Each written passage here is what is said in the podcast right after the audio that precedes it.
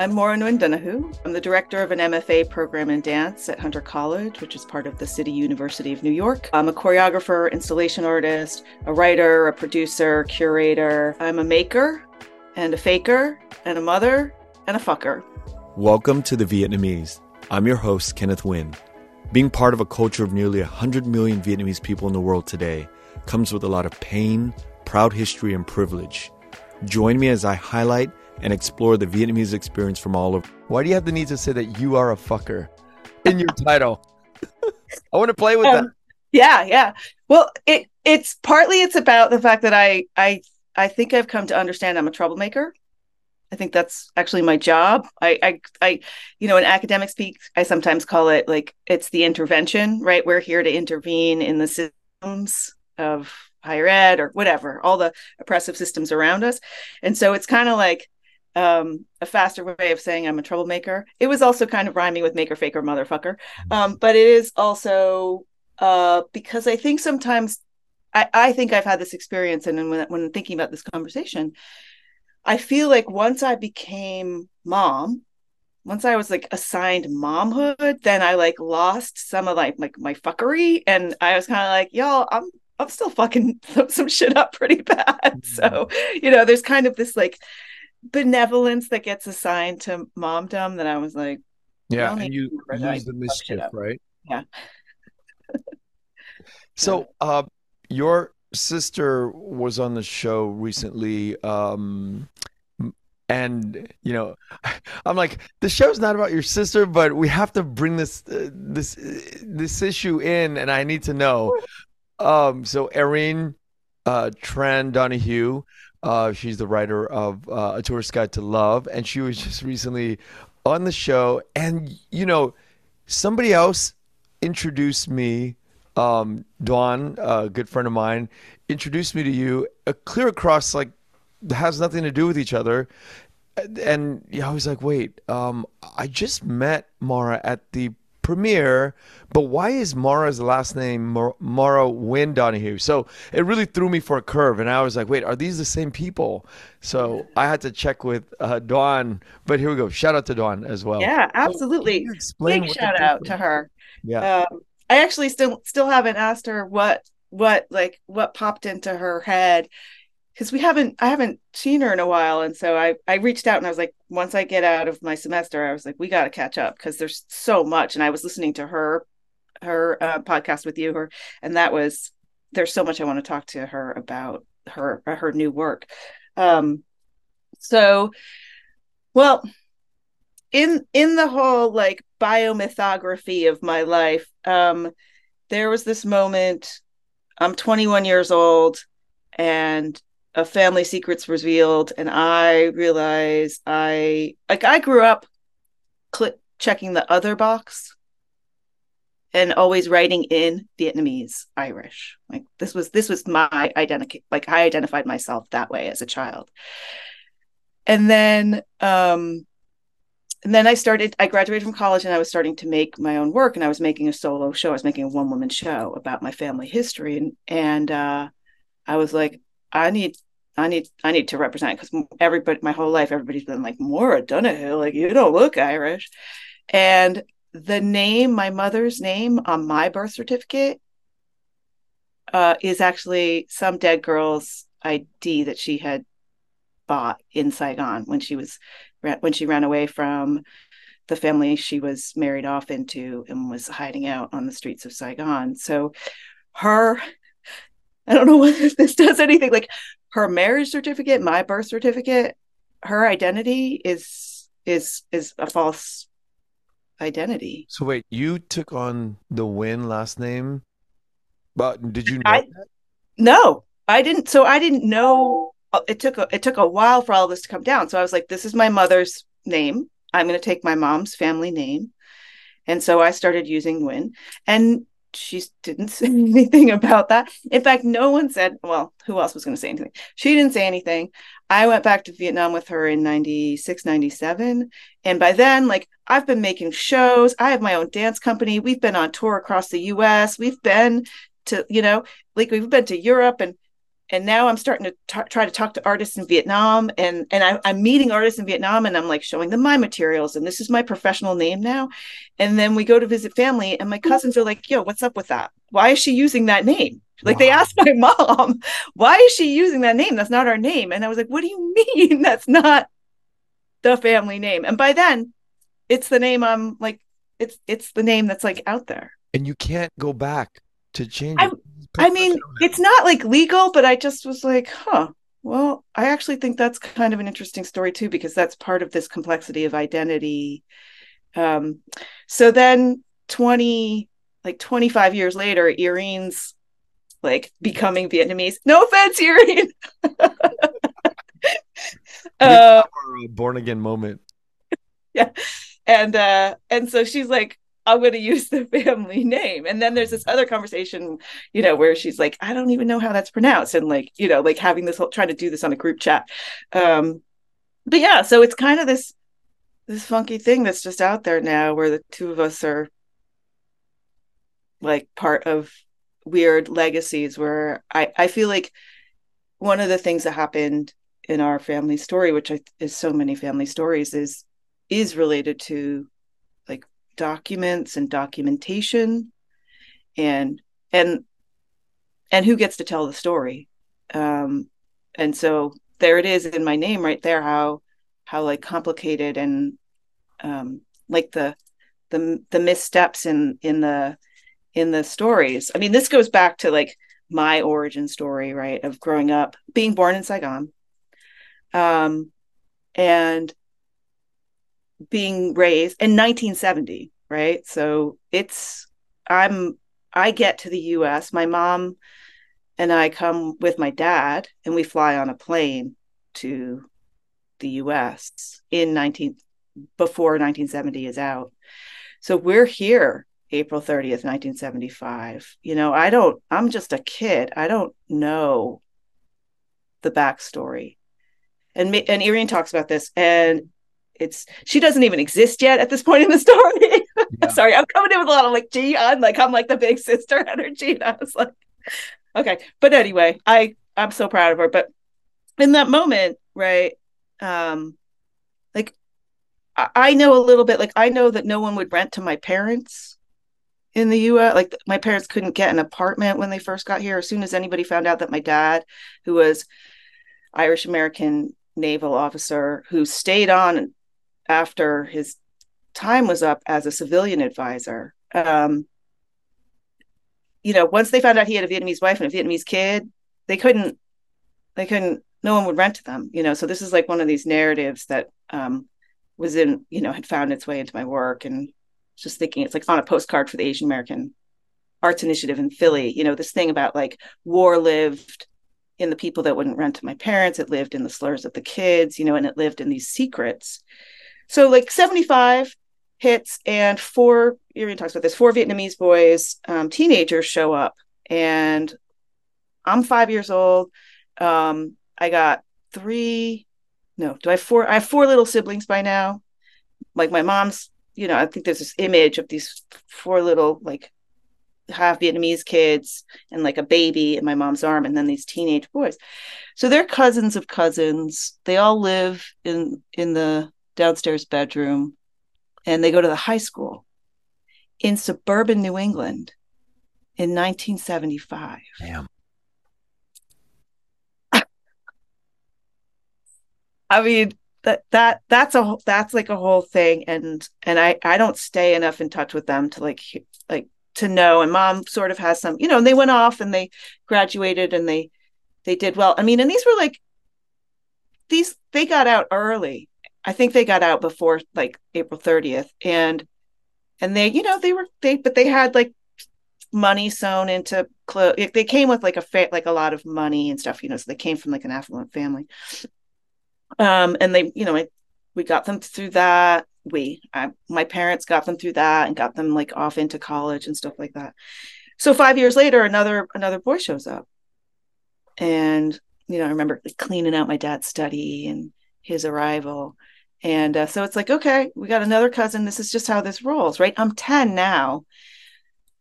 that doesn't go well. He's like hitting us, you know, because we're spratty kids, and like my mom's developing like a heart arrhythmia. He moves out. He lives with a high school friend, then he joins the Navy, becomes a naval electrician. And it's 11 years later. I'm 21 years old. I've graduated from college, and I'm in an argument with my mom where she's saying I should be respectful to my parents um, and I, my dad's like excommunicating me like a proper Irish Catholic from the family because I'm because I am like a little fucker, and and she's like, you have to do, you should do what your parents say. I had to do what my parents say. Said I had to get married when I was younger, and I had a baby, and this is on the phone. I'm living in Seattle, Washington, and I was like, what, what? So then I this is like the Joy Luck Club time. But do you think do you think she let it out intentionally or was it just a fit of rage and the and it just squeezes out? I I think um I think what I what I've come to understand later from like, you know, this kind of like Rashomon, like everybody has their version of the story. She was beginning uh Clinton was starting to normalize relations with Vietnam. She was beginning to consider like a return and there was this thing we were always told growing up when you're old enough, we'll tell you our story. And so I was out of college. So I think it, I think that like the things com- came together, but she still didn't actually tell me who the kid was. It was my sister Mava, who's a year younger than me, who called me and was like, Do you know who the kid is? It's on. And I was like, I mean, by this point in life, like I hated him. I hated that guy. I, you know, he just there was like all this animosity, and it's like he's like big brother, you know, and like and but then it wasn't like the other four guys, the other four teenagers that stayed. They, you know, I, we were little kids then, so it didn't matter, and also they didn't. I think they didn't deal with us. He knew he was our brother. Wow, and didn't say. And he knew that we didn't know. Wow. He was carrying that like that whole time. And do you ever talk to him about this stuff? Oh yeah. Well, yeah, you know, it's like that thing where uh he doesn't really want to get into it. I mean, so I I was like I was living on the West Coast and he was down in um he was in Orange County. Was he in Westminster? I think he was in Westminster. And I was just like, I gotta go see him you know i i gotta this is my brother. I gotta go see my brother. And so i went down and, and i also was like you know it was like this moment where i was like oh my god because joy luck club was out at that moment and i was like i'm a joy luck club story. Like holy shit i'm just like i'm like every other asian american like the mom's got the secret and all this stuff. And um, but i went i went down met up with him and his girlfriend at the time who's now his wife. And and i was thinking like okay uh, I'm now going to get like much more in touch with my Vietnamese-ness and my Vietnamese family. And like we went to we went to a steakhouse. Which was great. But like he didn't want to he you know, he's a, he's been surviving. He survived I mean his story his you know, like so many people's stories, but his story of of escaping being captured by the Khmer Rouge, being in a camp, being like moments away from death, having uh like oh fuck, which NGO? Basically, his life was traded for like like a was it a ton? You know, like he and a couple other people who were captives who were like they were going to die any minute at the hands of the you know Cambodian communists. And then it was like a ton of rice or something that was granted that allowed them to keep living. You know, I mean, his like jungle survival, escape, refugee camp, and then eventually getting to the US and then coming to the US. Like this took decades before some of this stuff coming. I just I just recorded some of that recently because we finally have like, you know, all of that stuff is sort of like repaired and and it's now kind of like cool and he's got kids and he's got kids who are grown, like one's married, you know, so it's like wow. time's letting some of that come but we've never really addressed all of the like the sibling fighting or or what it was like for him to keep those secrets um because i think he's just kind of like i want to live my life and i want my life to be good and i don't need to talk about like i don't need to be sad about stuff right? I feel like that's kind of like his you, you know we you and I live in sort of this privilege of um, the desire of wanting to dig into different stories, and it shows up in your work, and it shows up in the first few minutes of our dialogue right now. You studied anthropology and dance. Uh, I was also an anthropology major. That's right. And uh, we, I feel this kinship about these past stories and the importance of talking about it because that really reflects who we are and the journeys that we take along the way of our life. And the privilege of examining these long-winded stories really lay a, a real firm foundation for who we become. And i wanted to ask you um, and it's what a beautiful story with your brother and your family and thanks for sharing that. And why did you study anthro and dance double major and what inspired you? Why did you have to do both these things? Yeah why did i? I mean I, and i'll have to ask you that too because i was listening to your interview with um, nam kim yes. recently too and was just like oh my god i you know um give me more. Uh, yeah you know well okay on a basic level uh, I, I went. I'm at Smith College, and and we get a lot of aid, but that's at even then that's not a cheap school, right? So I'm not going to waste a college degree dancing. Uh, with like, sorry, everyone in dance. I know, like, I embodied knowledge is very important, but that was basically the thinking was like at the time.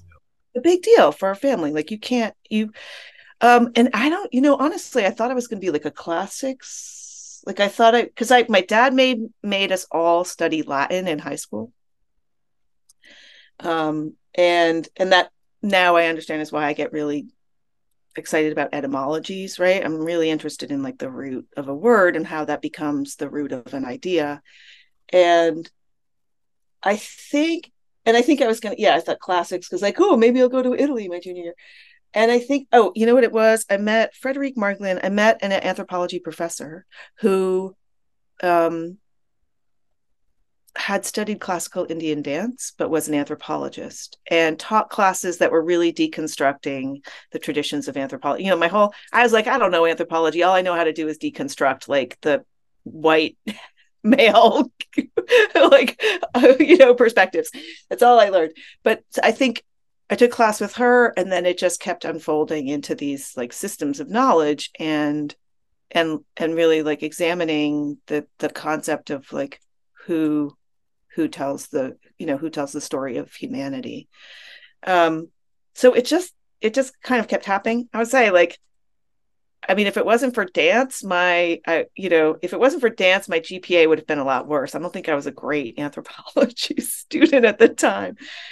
But it taught me a lot about writing right? And it taught me a lot about like conversation and and and sort of critical thinking. So i feel like the, yeah i've often said that it it feeds my work and it feeds how i how i the way i think that dance matters in the world has so much to do with the fact that i was an anthropology major as an undergrad because i see it as relevant to humanity and not as like a practice that happens for in for like segregated elite populations of extreme athletes. Um, so I think it it has a, a, lot to do with that. And I my own work, I would often say, I'm just like it's field work, right? My field work is actually autobiographical excavation um, and family stories, or doing that in community with the the dancers that I'm working with or the collaborators that I'm working with. Is like we're always kind of like digging inside of our own um, family histories to to excavate this you know this thing that will hopefully allow others to recognize our shared humanity right? And that's inside of like a lot of the sort of the representation work or is just trying to make sure that we get to be seen as fully human. Um because i didn't grow up feeling like i saw representations of my family myself or my family as like having the same value uh, like our human lives were not as valuable. Um, they were very disposable. And so that's found its way through a lot of my work. So yeah, I don't know. I feel like I'm a bad anthropologist, but I'm a good cultural studies person.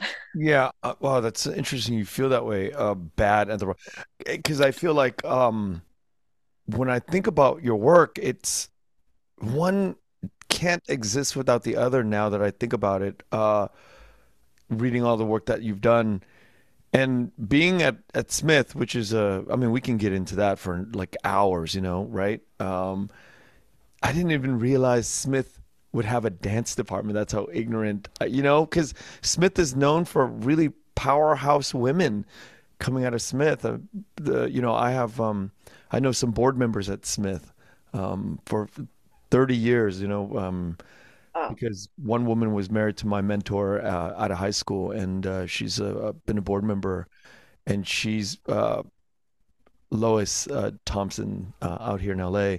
And she has two other friends that. So over the years, I've I've met several of them and have invited them to several events for um, Fulbright University out of Vietnam, and um, I know that these ladies don't fuck around. So when, when I think about uh, dance, I, I, didn't, I would never put that association. But now that I think about all of it and putting anthropology and dance together, coming out of Smith, that's that's some heavy, some some heavy work. So yeah, yeah. I mean, nobody else was really majoring in dance either right. at the time. You know, that was the thing, and so I got a lot of special attention too. But there was no way, yeah, you could just do that. And what it's not a weight if you yeah. go into a school like that. And what got you into dancing? Why why would it be so important that you would major in it? Hmm. Yeah, I actually because I was like, I'm not majoring in dance. That's not why I'm going to this school or any of the schools I was looking at. Um, that's not what college is for. But I couldn't not do it. I and I'm I have this, you know, part of my my epic narrative is I always wanted to. Um, I can't remember not wanting to, and my father told me I needed to wait until I was eight for for certain biological development, um, which I was like that kind of then messed me up to not be a ballerina. But thank you, thank you, thank you that I didn't. Thank you that I did not have the right body. Um, I just I loved it, and there was um, there's this uh, Native American prima ballerina named Maria Tallchief and she worked with George Balanchine and she was famous and it was like this thing and I was like when I grow up I will be the Vietnamese American version of Maria Tallchief. Like I thought I could do that when I was little. Um and and but really at the end of the day this is I was like I'm not like I I am a dancer but I I didn't become that sort of that classical a dancer because always actually at my heart and this is like the the like big sibling energy. Um, I wanted to make stuff. I wanted to make dances. So I, Irene, I don't know how much she remembers of this, but I used to make Irene, my little, like Irene and Eileen, these two little sisters, um, dance in the living room. And like I'd put on shows and I'd choreograph to like Michael Jackson oh, wow. or Duran Duran. and like they would have to do the dances that I made.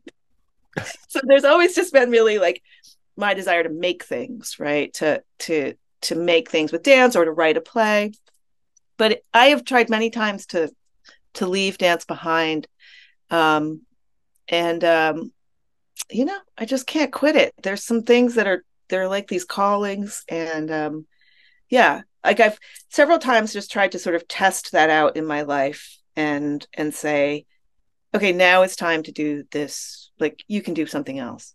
And um it just it's just like there's just an energy in there that need it needs it needs to work itself out of my system.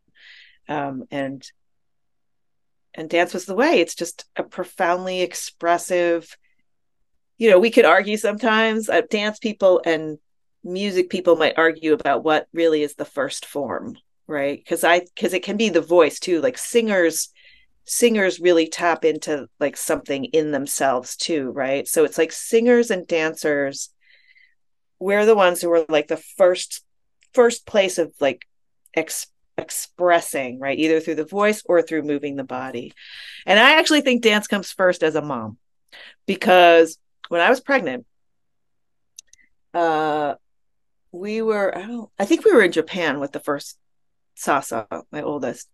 Um is that big enough? Yeah. And seeing seeing a movie and there's like taiko drums playing and like really loud drums, you the loud drum would make it through and the and the baby would kick, would like hear the sound and would kick, right? So before that human could even cry, they could move and kick, right? And so I'm like, it's the original source of our like beingness is to is to like move. Yeah. So I don't know. That's I guess that's that's what I'll say about like why it just has to for me it's just like it's inescapable so when i when i look at different forms of dance and uh, this is a kind of a complicated question because i don't want to sound like i am judging a dancer for the quality of the dance but i want to ask though from a an instructor from a creator's point of view like yourself a theoretician when i look at dance performances i can only really witness basics of body movement, body control, alongside rhythmic uh, musical movement. But what else should we be watching for mm. to know if the dance performer truly knows what's going on, or if their quality, like how do we, in simply simply put, how do we know if the person is a high quality dancer. And we could see it on Janet Jackson, or we could see it in Michael Jackson's videos. We could see the the the the performance being very um, succinct and we see them being very like in control but when we're looking at more like experimental forms or more abstract how do we know when the dancer is really connected to the music of the performance. Wow. I love this question. Um, this is this is so interesting because this is this is like well, part of what we would have to do is actually we'd have to um, define our research, like the research um, platform, because there's so many forms of dance, right? So, I mean, if we're talking specifically about like a, a like a concert dancer on a stage in front of a live audience, um, you know, in the 21st century, then I'll so I'll like bring it down to that and it's not just a, you know because part of the the sort of anthropological importance of dance is actually all the ways that dance matters in you know rites of passage and in just like people's own various practices of of you know um, worship of grieving you know and also just like ecstatic release and celebration. And it's and it's actually really important sometimes in like defining like there's there was like this study around defining a mate like finding a mate and people's like rhythmic abilities are really important. Like like rhythm is a part of our like practices. And so all of that like I'm just going to put all of that like this whole other conversation about dance but like when i'm watching a dancer like performing for me on in a concert um I think you can tell when you can like when you trust something that's happening in your body. If you can feel somebody's connection to the work that they're doing, like if your body is having a like mirror neuron response, or we would call it um, kinesthetic empathy, but it's kind of like the same thing as mirror neuron sometimes, um, or kinesthesia. No, not kinesthesia. Anyway, maybe it is kinesthesia. Like this thing where like that moving body and and and my body are like having a like a, a frequency vibration that's actually like in harmony you can kind of then know right like you can know for you now somebody else would be like they didn't do this this or this um and that's not like fair but lots of dancers can get their legs up over their head right like not everybody can and i still like i'm supposed to be so beyond that. I'm still like, cool when I see a dancer get their leg up over their head. That's cool. That's extreme. That's like, that's extreme sport, you know, like I'm down for elite athletes, right? Um, or like massive endurance, right? This incredible stamina to like do these this like a lot of dance is more like sprinting than than marathon but more artists do like durational stuff, but it's often like large bursts of movement and then you go into the wings and then like you once upon a time I used to hear this about the Alvin Ailey company. They would like name a piece, they would call they would describe a piece by how many puke buckets needed to be in the wings wow. because you'd been dancing so hard and when you go off and then you puke and then you'd like go back on and you know which I was like Wow, that's cool. Um, I, I never. Yeah, I would say like your body's going to tell you, you know, in a way that's I would say that's even more important than whether the experts would agree. Yeah, because I, I can imagine as a as a professor in dance, you have to grade p- other people, and I can't imagine grading somebody and not being moved by it, and then having to tell them, well, you know what, um, I wasn't moved by your performance, but maybe that that person gave it their all. So how do you even give it sort of like a a grade, right? Right. That that that's a you're talking about you're, this is a this is a big old bitch in academia. I mean, in general, like it's assessment, right? And it's actually part of why the, over over time, I think for us, if we're really at Hunter College, we were we're really striving to be a really a truly student centered space, and we are the people's program, as I like to call it. Like it's a public dance program in New York City. So these you you get people from all five boroughs. Most of our undergrad students, um, a majority of students that come to Hunter are first generation. They're the first person in the family to go to college. Um, and if they are studying dance, I'm often like, y'all, if you're studying dance, you're making the most fiscally irresponsible choice you could make. So I'm here for you because I'm pretty sure your parents probably many of your parents don't want to do this or like you're sneaking off in a double B. Um, but you clearly you must love it. You have to love it because this is not this is not this is not a big payoff career path. Um, and so trying to really understand each student's goals and observe change right so so we do things where we're like it's open enrollment um, to arrive but then we do placements of level for people's safety too, right? Like, okay, you can be in level two or level three because clearly you have like the physical capacity and you've been trained prior to this. Or maybe you need to be in fundamentals because you don't know the difference between your left foot and your right foot. like literally, truly. You know, and so so even at those places you're really trying to see like h- how much change has happened over time um and that can be hard but that means you have to be paying really close attention because everybody's coming in at a different level because we don't we don't have auditions that make sure that everybody's arriving. And somebody who's like a really fly house dancer or a hip hop dancer um, has skills around rhythm and like weight dropping and presence and swag that like a ballet dancer needs not doesn't need to have. Mm so then you have to like really speak the languages of the form right this other other forms are very vertical and need you to actually like be really light and like rising this way and have all of these like established great other criteria and so you you have to be paying attention to to the to the forms that you're in because it's not I, I I've got colleagues who are going to disagree with me, but it's not there's not like one way of of moving a body. Um, so yeah. For me like what what like what gets me excited um i i am i really do like um because there's plenty of people who are like great technicians right? They can hit every everything they can do every trick. I i am a i love abandon. I love I'm scared. I love the dancer who pushes, who's always willing, who's going to take it to the edge of a place for me. Like that's a personal thing that I get really excited about. But that's not really, that's a little harder to get out, out of a college program. Um, but yeah, I mean, I, I don't know. I love so many different styles of dance, and there's like a lot of dance that I that I watch or that I've done that's like really obscure and very you know it's meant for small spaces and you know like a japanese form like butoh is weird.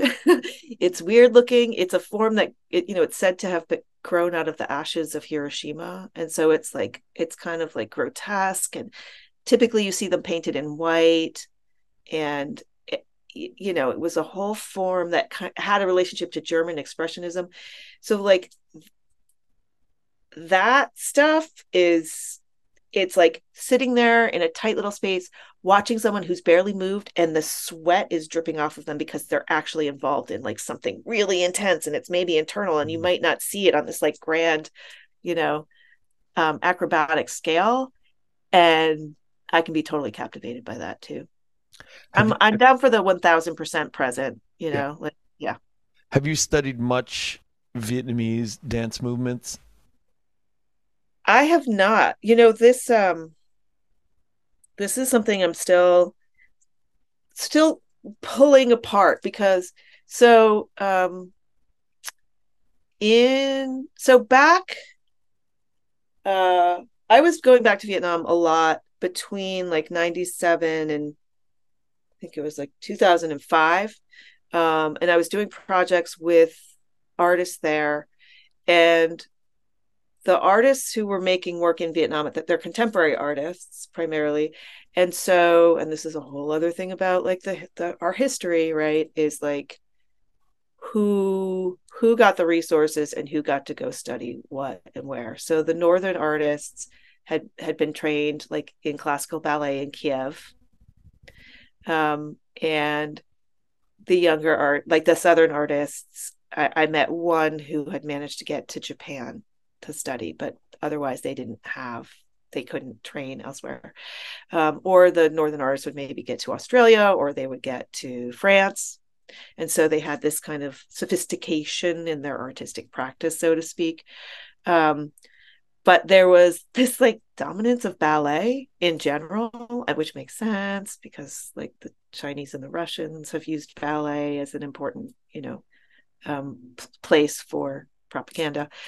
So um, the artists that I was working with a lot weren't interested in traditional forms. And when when when I brought so when I brought Eirene to Vietnam as my research assistant, um, like in 2001, um, so she came because I got married in Vietnam, and that's a whole other story. But in 2000, but in 2001, um, I had been um, the Rockefeller Foundation was putting money into the Mekong Delta in all of their like areas, and so they were giving some to the arts. And I was working with an organization called Dance Theater Workshop here in New York. It's now called New York Live Arts. And they were like, why don't you build some programming around Southeast Asia? And Dance Theater Workshop, to their credit, Cathy Edwards, David R. White, Sarah Nash, they were like, we don't just do that how about you fund us over several like multi years and we're going to send some artists over and the artists are going to tell us what they find right we're not going to present send presenters over to just like extract some stuff um so there were several projects for many years and in 2001 i was on this like six week research trip and i got to bring an assistant and so i brought my little sister whose boyfriend had just broken up with her and 21 years later, we have a tourist guide to love. And I just wrote to. Um, We're basically Cathy. taking credit for the. Uh, I, the... I totally am. I was doing that. I was like, you know, Eirene, um, you wouldn't be here. I know. I'm like, gee, it's just like two. I'm such like the big sister. No, but that's I actually. Yeah, go. How proud you are of what she's done, because because you fitted it in a few times in this narrative. I love. I it. am so proud of it because also because I mean I wasn't I wasn't really thinking about it that way, and then I was watching them. I was in tears watching that movie. The the the um the scene with the family and they're sitting on the floor and they're eating the meal. I'm weeping out of gratitude for representation. I'm just you know the footage i mean i've also watched it like a million times. I just fast forward till they hit vietnam and then i'm just like i make my kids i'm like look at this. Look at this. Do you see this? Do you see this? Do you see this? Like they haven't been yet. I and i haven't been back in a long time. Um but i also love it because i think i'm like here as like a like the long the long game kind of story too for like Vietnamese folks. Yeah. Like I was I was like lost. You know, I really struggled with um trying to understand my own place in this in this country that I didn't think I belonged in, um, but I was growing up in and and trying to find kinship somewhere and then and then was really involved like kind of really enmeshed in in the like vietnamese performing arts community dance community and and trying to connect to to other folks um, here in the us and then you know i had two kids and the last time i was there i was pregnant with my second child who's about to graduate from high school. And so I felt like I lost my I lost my connection because I couldn't get back, couldn't travel. I had to go back at my MFA, get a full time job, tenure track, you know, grind into like like make the thing, um, and like serve other folks. And so like Eirene's film, I was like, Eirene, you're I just messaged her. I don't know if she's heard it yet. I like sent her a voice memo and I was like, I'm just thinking like I brought you to Vietnam and now you're bringing me back. Mm, and I love like this like that it it's like a long game like it took decades it's like a cycle and i just think like that kind of like reciprocity and and like trusting that things come together is beautiful and that like you never know you never know what is going to become like a thing and so writing to like the producer like the of that grant and just going should we write to rockefeller and tell them like they you know right. there's like a long development period for this piece but like it it's it seeded like her own relationship to wow. to the land to like let that happen when she was once ready for it again you know i don't know i just i just for me it feels i am i'm so i'm so proud of where she's like what she did with that, you know, and like I just how badly I needed to see um a narrative around Vietnam that changed. And this is like like Ham, you had Ham and Jenny, you're right on. Like Ham's doing that, but like I'm I'm an anti I don't like rom coms. I like, you know, I like to yeah, anyway, like like make it gritty and hard. And um and I've like I feel like I've been schooled in the importance of making work accessible. You know, that's been yeah, really beautiful. absolutely. And how beautiful these grants, like the Rockefeller money, has trickled down twenty something years later into such a beautiful journey for all of us, all of us, not just Eirene, but it's all of us. You know, Eirene just came over um, to do a Q and A session with a very close group of friends in uh, Redondo Beach, Hermosa Beach, um, over the weekend. And it was like 35, 40 people, and they loved the film and they loved just being, and they treasured having Eirene there to give a Q&A. And I said um, that this is a historic moment, but this is a very uh, special point in time because in a few years from now, Eirene won't have a chance to you know, speak in front of just a small group of people to talk about her movie like this. This is a very uh, special. And now hearing and tracing back where she got the seed of the story from you, and seeing how like your experience going to Vietnam for the first time, taking her, and it all landing up in a in a living room in Hermosa Beach, overlooking the water. It's just a beautiful journey of like the you know these seeds that that are planted.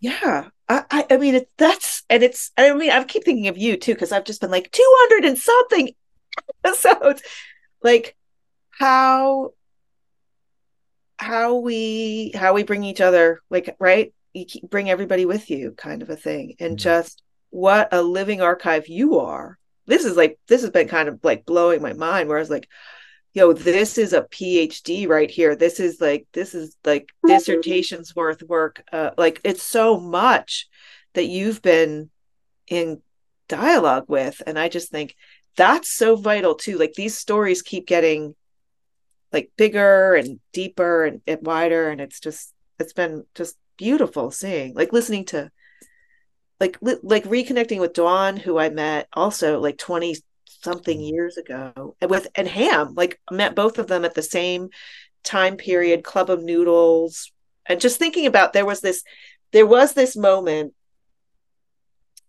where um you know Club O' Noodles was this vietnamese american theater company. I don't know how much you've encountered like i don't know what their legacy is but i'm touring my one woman show when you're old enough which i make after i find out about my older brother in I make it in Seattle. Then I end up in a Berkeley Repertory Theater production of like a Laurence Yep play. So I'm like, I go to Atlanta, then I then I move back to New York, and then I'm touring this show, and so I'm touring my solo show, which pulls apart this kind of like family story.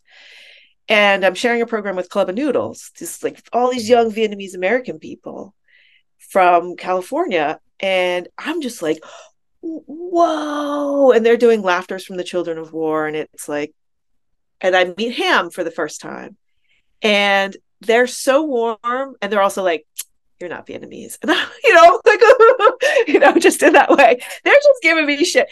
But then i'm i'm driving down to la and i'm you know hanging out with people and sleeping on their couches like different places in orange county and just connecting with this community that grew and then we end up collaborating i'm choreographing their next show which was stories from a nail salon because um, roberta uno who was directing new world theater which was based at the university of massachusetts in amherst it, new world theater was like a really important center for um, works by artists of color.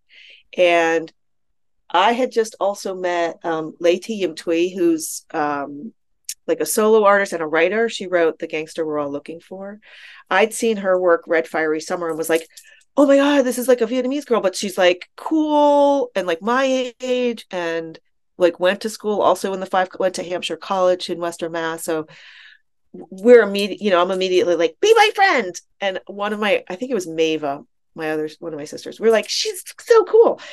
We start connecting. We end up collaborating Hong Nguyen, who was the director of Club O' Noodles, came on as like dramaturg, and I was choreographer, and Thuy was building the bodies between us, which is this piece about like being at sea with her father after fleeing Vietnam. And we're building this in Western Mass. And then Roberta presents all of us in like a season called Viet New, right? And so this is like 97. So there's this like little like moment of like this, yeah, you know, Vietnamese American like art scene happening in Western Mass. Um, that you know, then it then we we then I'm like touring California in like 2000 with the, the piece that I make, which is about like the the biracial children of Vietnam, like the Vietnamese biracial children, and the Amerasian Homecoming Act of '87, and like this thing about how like I escaped a particular legacy, but I've always been aware that there was an assumption that I didn't know my dad when I told people I was half Vietnamese. Right. There's going to be an assumption that like I like I lived on the streets. I didn't know my dad. That I and I was like, well, we're I have a different story, but I want to examine that story. Um, so like there's like this this this activity, and then it it sort of dissipates, and everybody get, kind of goes about their lives, and then like decades later, um, Ham's premiering like Ham's screening Maika here, uh, you know, across from like uh, Bryant Park, and I'm bringing my kids to see wow. Maika, and and then I'm meeting. Oh, I can't remember her name. The woman who moderates that is the head of the Vietnamese Heritage Center here in New York. Um, is it uh, Erin um, Steinhauer? No, shoot, no, I should. That's Vietnam Society out of DC. Oh, okay, yeah anyway, they're doing Vietnamese classes. So the next day I'm like in Vietnamese language lessons, you know, like it just just keeps right. which I had tried, you know, I did that in Vietnam, like I did, you know, and then it's like 20 years and I don't. But uh, there's just I just want to I just think it's so important to just stay open to the to like the the like way that cycles work and these communities can find each other again. And then Ham just took Eirene out in Saigon and got her really smashed. Crazy. That's so, you know, full circle because, you know, Club Noodles is it, it's a real big legacy that's not really talked about often. Yeah. It's where a lot of the um, artists, performing artists, come from too, of, of our generation. Yeah, I mean, it was they were. They, we went on retreat together. I mean, I was like, yeah, it was, we were so close and tight. And that was such an important part of my, um, like my growing understanding that I wasn't alone because growing up in the, you know, in the East Coast and stuff, you could just, you could feel really removed. And I always had to look to California, um, to like ident to like and literature and like and then slowly found other artists but i had to often look west for things around an Asian American identity and then a Vietnamese identity and in the US and um, because the nature of like the East Coast and New York cities like got like doesn't have like many generations in the same way and it it's so you know it's so international as a hub. So it, it has a really different kind of like flow through. Yeah. you know i want to make a transition uh, to talk a little bit about your father um, if if possible. Yeah, yeah. With uh, parkinson's and potentially agent orange yeah so when we think about the people on the ground in vietnam we often think about um, the repercussions of Agent Orange uh, in certain communities all over Vietnam, where Agent Orange was, uh, you know, uh, dropped, and but now we're talking about specifically your father, who was a yeah. serviceman in the U.S. Um, naval side, and this is being, um, you know, I've had a few people on who has been, you know, in lawsuits and so much has been swept under the rug as these powerful organizations of chemical companies defend their their their shit. And they've you know they've made money. And you know but your father is an American. He's a white American part of the Navy and there's a potential of him being um, having Parkinson's as a result of this Agent Orange, and I wanted to hear your thoughts about, you know, somebody who's not Vietnamese who it was in Vietnam and who's experiencing this, and as a child of your father and witnessing and going through this ordeal, what are your your thoughts on on you know, because we don't ever we don't really hear the problems that are affecting Americans because we only hear sort of like what's happening in Vietnam. Can you tell me a little bit about this um, effect that um, that that your father's living through right now? Yeah, thank you for asking this. Really appreciate this um, because they, you know, because the the legacy of that war. There's so many legacies of that war, right? The war with America, the Civil War, um, and my family being a centrally located one has like is one of the many families that can talk about the civil war reality right? The like family members who were fighting on opposite sides. And then we add you know mom with dad and leaving and and um it's it's so big because i feel like what he's well let me see if i can rewind this so he also had prostate cancer. And so prostate cancer and Parkinson's have been tied to Agent Orange exposure. Um, and you're you're a you're a veteran too. Yeah, I'm a right? former Marine. 94 yeah. 97. Yep. So I just got came back yesterday. I just ran home on Saturday to check to visit with mom and dad. And dad's in the vet in a veterans home now. And um the when he when he first was diagnosed with prostate cancer, I'm like, okay. And then when when eventually, you know, at first he, he had this shake and then he was like, it's not Parkinson's, and then a year later it was defined as Parkinson's. I actually wrote to him and I was like, Dad, do you know? And this is up until this time, for most of our childhood, um, our father did not identify as a Vietnam vet. He refused to be identified with those people, right? He was not a mess, but he was a mess. Like we had, it was a very volatile, challenging, you know, household. But he he was going to hold on to his Catholicism and his, you know, like he was he was going to keep it together, and he didn't identify with people who um, who were unpatriotic. You know, he just was like, I'm not I I'm not a I don't have a problem. And he had a Vietnamese wife, so I think he just it was like a really different kind of way of being. So he didn't he didn't associate and he wasn't in touch with services for veterans, right? He just didn't want to have anything to do with that. Then when he turned 60 and also got sober, he reconnected with members of the academy and his like roommates and they came, you know, for his 60th birthday.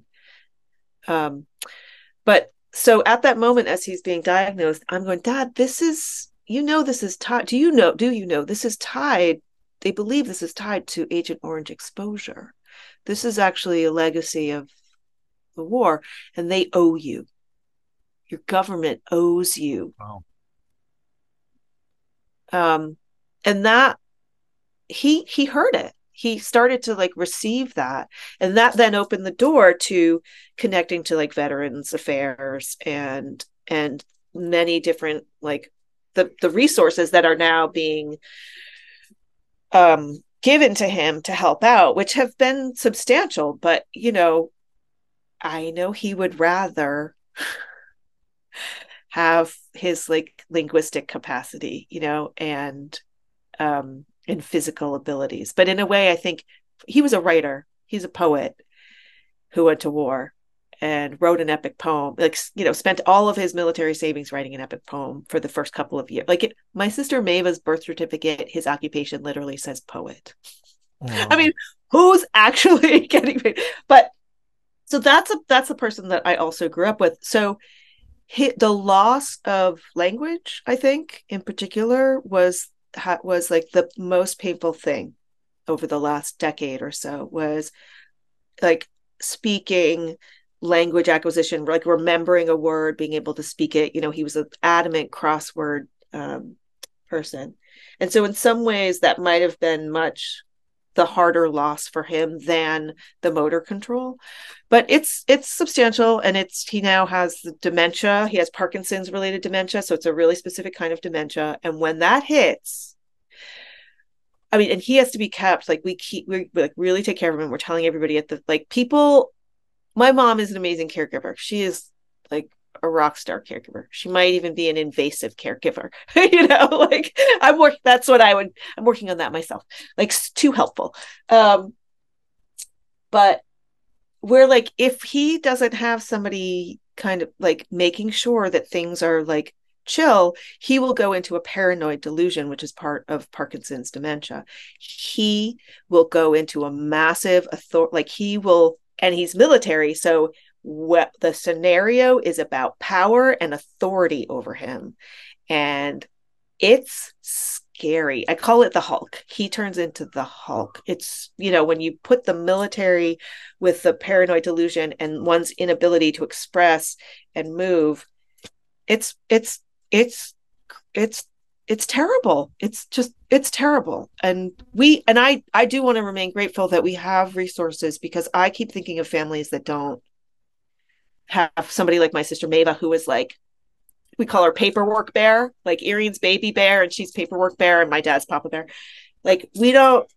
She's really good at navigating the bureaucracy of federal systems of support, but um, it's like, and you know, I I've been thinking about how I wish I could talk to my could could pull apart the moment on my mom's side where and like you've mentioned that you've you've got a legacy like this in your family where um you know her father and her uncles are being murdered. And I wish I could ask the her older siblings her older brother and her older sister what they remember because she's a toddler right? And so I'm curious what they might remember about that moment in our family legacy because it's now it's but they both died early. And my younger my mother's younger brother's wife also died early. You know, so it's like I get it. Like the the toxic dump uh in onto all peoples without regard for any people is like a like profound war crime, right? It's think, just incredible. Yeah, the reason I asked this question, um, I always have these weird reasons for asking these questions, but one thing I on the day after April 30, 1975, we commemorate this in Orange County. We have today, to, right? Here we are. It's May 1st now. May 1st. And we have to dismantle these stories of the right side and the wrong side. I really, it just really gets to me when we go in so hard, and I don't mean we as our generation, but our parents' generation. We they go in so hard about like they're such a hardline approach about which way, which story, which narrative that they have to be married to. We need to just open it up and and say, okay, first of all, war, no matter what, in my opinion, is just wrong. The number two thing is we have to be able to understand that if there's an American who's suffering from Agent Orange or there's a villager in Vietnam suffering Agent, this is all a result of just this is greed happening. And you know for us to keep being so hardline married to one uh, ideology it, it really polarizes people in Little Saigon here in America and Little Saigons across the, the country, and we can't reconnect back to our motherland. There's so many things that are blocking our um, our people all across the world to just become the best versions of the Vietnamese that we possibly can. And so I just want to dismantle it all the time. Be like, yo, there's like American servicemen who are like suffering from prostate, suffering from Parkinson, all of these things as a result of their government. There's no government that is right entirely and wrong entirely. We just need to start dismantling all of this legacy of like the right and the wrong, or the truth and the not and the liars. It just nuances are important. Discussion is important. And that's why I asked you about your father.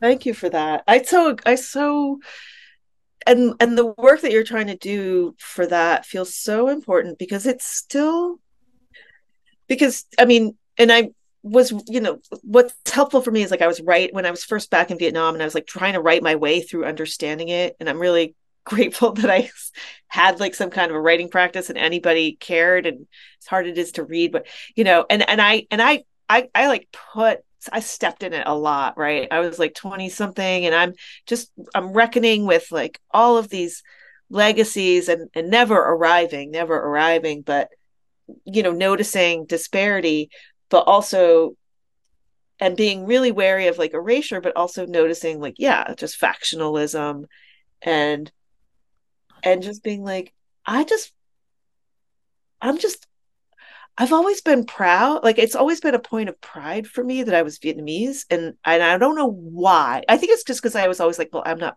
I was born there, so that's my that's my that's my mother country, and um and you know couldn't quite verbalize that, but I I'm like with that thing where I was like, we just like we're dope as fuck, you know, like why are we fighting with each other about which version of us is the version that yeah. is the supposed to be version. And i'm sometimes like maybe that's because i'm kind of an outsider or maybe that's like my privilege but um yeah.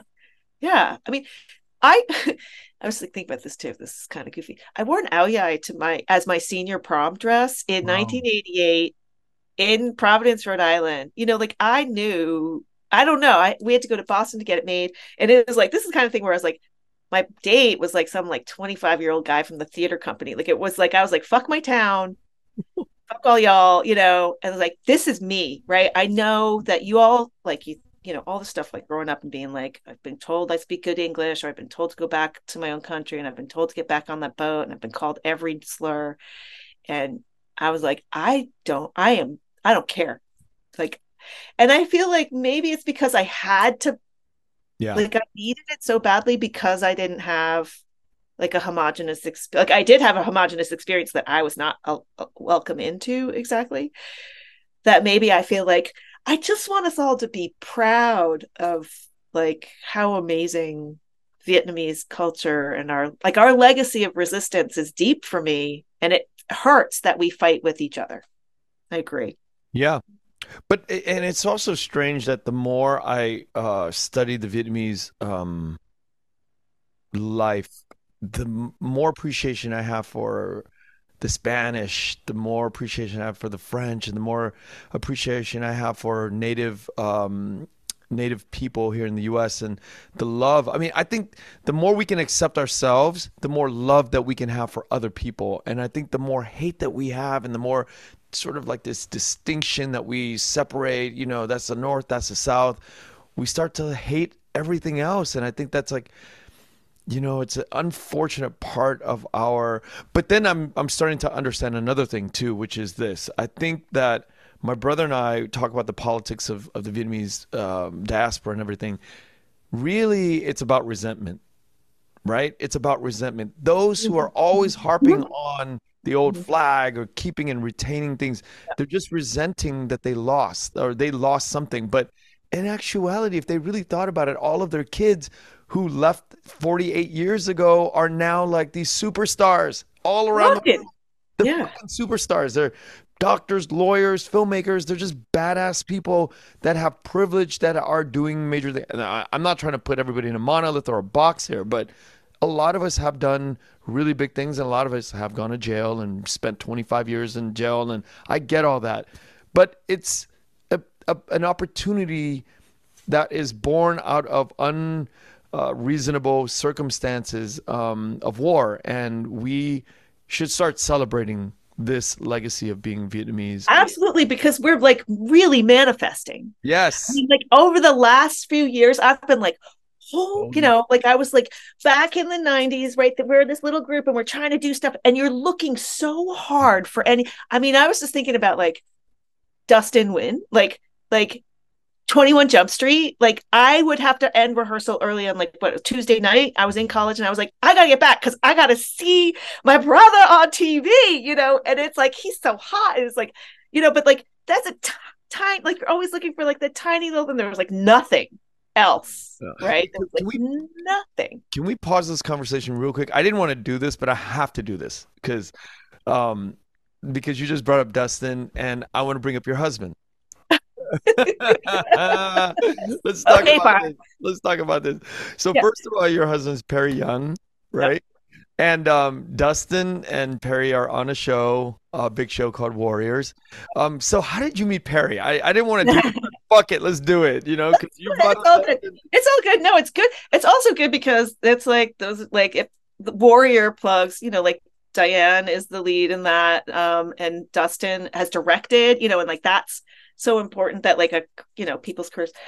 But okay, yeah, um, it's funny because like Perry's doing a self tape on the other side of the wall right now. Um, So everybody, just to let everybody know, uh, Maura's married to Perry Yung, uh, who, if you all look him up, you will know exactly who I'm talking about. You see his face, all know who I'm talking about. I didn't want to do this because, you know, every time like I talk to Lan Duong, Viet Thanh Nguyen's wife, I try to like leave Viet Thanh Nguyen out of it, and it all inevitably. All right, well, we're just here. We're here now. We're going to talk about how you met absolutely. I Perry. mean, who yes, bring it, bring it, bring it, bring it, bring it because like it's a family game now, right? I just I think it's like um so he's a total weirdo and he um he's before he became, you know, like Cinemax, like before he became what I like to think of as like he's like the gangsta, like the OG, he's the thug dad, right? He plays thug dads a lot.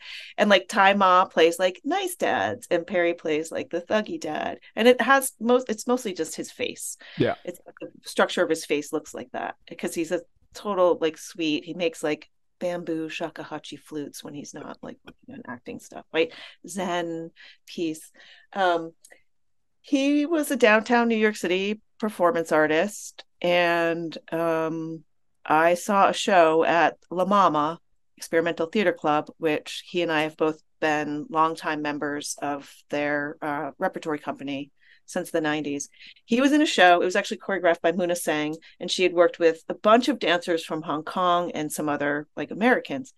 It was based on um, oh Tan Dun did the music for that show by the way Tan Dun who then went and won an Oscar for Crouching Tiger for the soundtrack so he did the music. At the end of this show which is based on like a pillow book um, everybody takes all their clothes off. All the Chinese dancers except one like they like kind of like turn around and they like they do it demur- demurely. And then there's just like one asian dude who's like downstage center and it's just like standing there like looking at the audience is like so and i was like i think that one's american it's got like long curly hair so that was perry um and i met him at an asian american artists like workshop thing that i attended with my friend and he was doing it. It was called the Field. It was a collaboration with an organization called the Field and the Asian American Arts Alliance here, and uh, we just like met like that at a workshop, and he was like a total weirdo. And then um, we would run into each other at La Mama, seeing shows, and then we, so then we were just in the same circle where I was starting my company, and he was starting his company called Slant. And so we were both kind of premiering our work around the same time, and he just became like a friend circle. I had a different like different person in the picture who I like had to like get out of the picture and it took like a year um where I finally just changed the locks on the door and then like ran into Perry and was like I'm single. Um, so it just kind of like grew out of this like downtown. There was like a lot of Asian American activity at the time. Um, there was this thing called peeling the banana, which was coming out of the Asian American wow. Writers Workshop. So it was like just this like community of folks. Um, and we went to Vietnam actually. So I was going back to Vietnam with my mom for the first time. And I went to Ellen Stewart, who was the founder of La Mama. Perry was living at La Mama. He was living in dorms above the theater. This was so bohemian. We literally called Perry the Bohemian. Um, and I go to Ellen Stewart, who's um, founded La Mama. She's mama of La Mama. She's this incredible black woman. When they make her biopic, like Viola Davis should play her.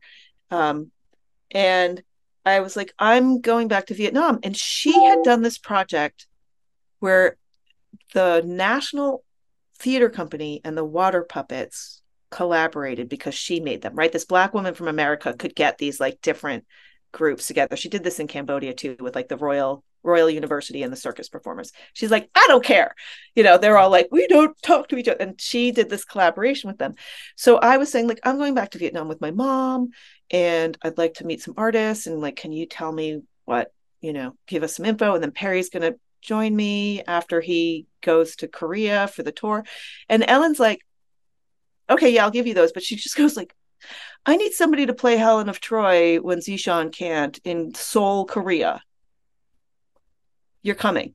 And I joined the company like that. Like, so I went toward, so I went to Vietnam with my mom. Then I flew to Korea, met up with the rest of the company and did my first shows with my mama there. And then Perry and I were a part of that company for just like many years, kind of doing these Greek tragedies that were like experimental opera all all around mm-hmm. Asia and Europe. Um, so we just like we both had our own companies. We were in this company together that every summer would tour, and that's kind of just like how we we did our lives until, uh, well, pretty much until like the second kid. We were he was doing like a research fellowship in Japan, and I was doing all of these projects in Vietnam, and had just gotten a um, a U.S. state grant to do a specific like U.S. Vietnam exchange, and talk about like. So we brought artists from the north and artists from the south to the U.S. and connected them with like Vietnamese diasporic artists at, like on the West Coast and here, and like the northern artists and the southern artists, they were they did not oil and water.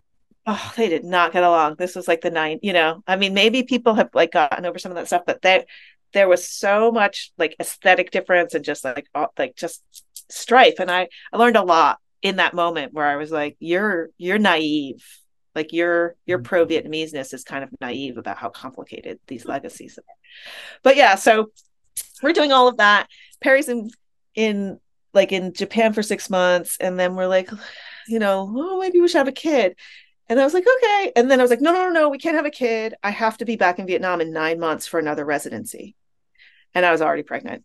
And that's kind of like how it mm-hmm. just kind of like then then maybe like a year and a half I did go back for a different residency in Hanoi and Saigon with with like our with one baby and I was pregnant with the other. And then that I don't know, that was that. Then we just you know, then I just had to like take care of the family and then Perry went I got the full-time job in academia and was like, okay, well, one of us has like a salary and benefits now.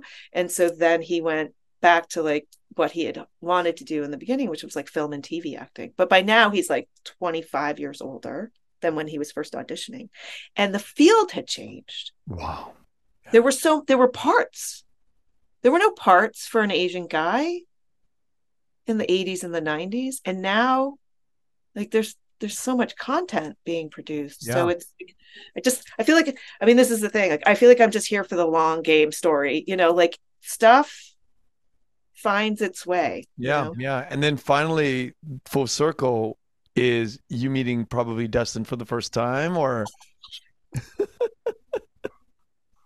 like I either like this. I'm like, so like trying to be chill. You know, I'm just like, yeah, going down to because they shot Warrior in Cape Town in South Africa, mm-hmm. which is like they built a whole you know Chinatown. Um, and so i'm there and the kids are there and and i i think I think he might even had like maybe he had a was it the cat at that time was it when he had the cast he had like a cast on his knee like he had busted up his knee and so you know I just was like I just was trying to be really chill and uh and that's like horrible when you're just like you know you're like oh it's so great to meet you know like I an icon and I'm like not you know, I'm like, no need to like work iconic workship is not like everybody's really a person just like doing their doing their best and working hard for the most part. And if they are caught up in their own hype, like they're probably not that much fun to talk to anyway. But I mean, he's like a patron saint. Yeah, and he's such a down to earth guy when you hang out with him. Doesn't right? What a good person. Good person. Like, just... yeah. I mean, and so I have this dream that like Ham and and Dustin and Eirene Perry will all like end up on a project together somehow. Like that would just be amazing. And many other people, but just yeah. Yeah. You know, we we covered a lot of ground today. We we we went everywhere. and I am so glad that we got this chance and you know, we didn't hardly get to talk about much of the work that you do.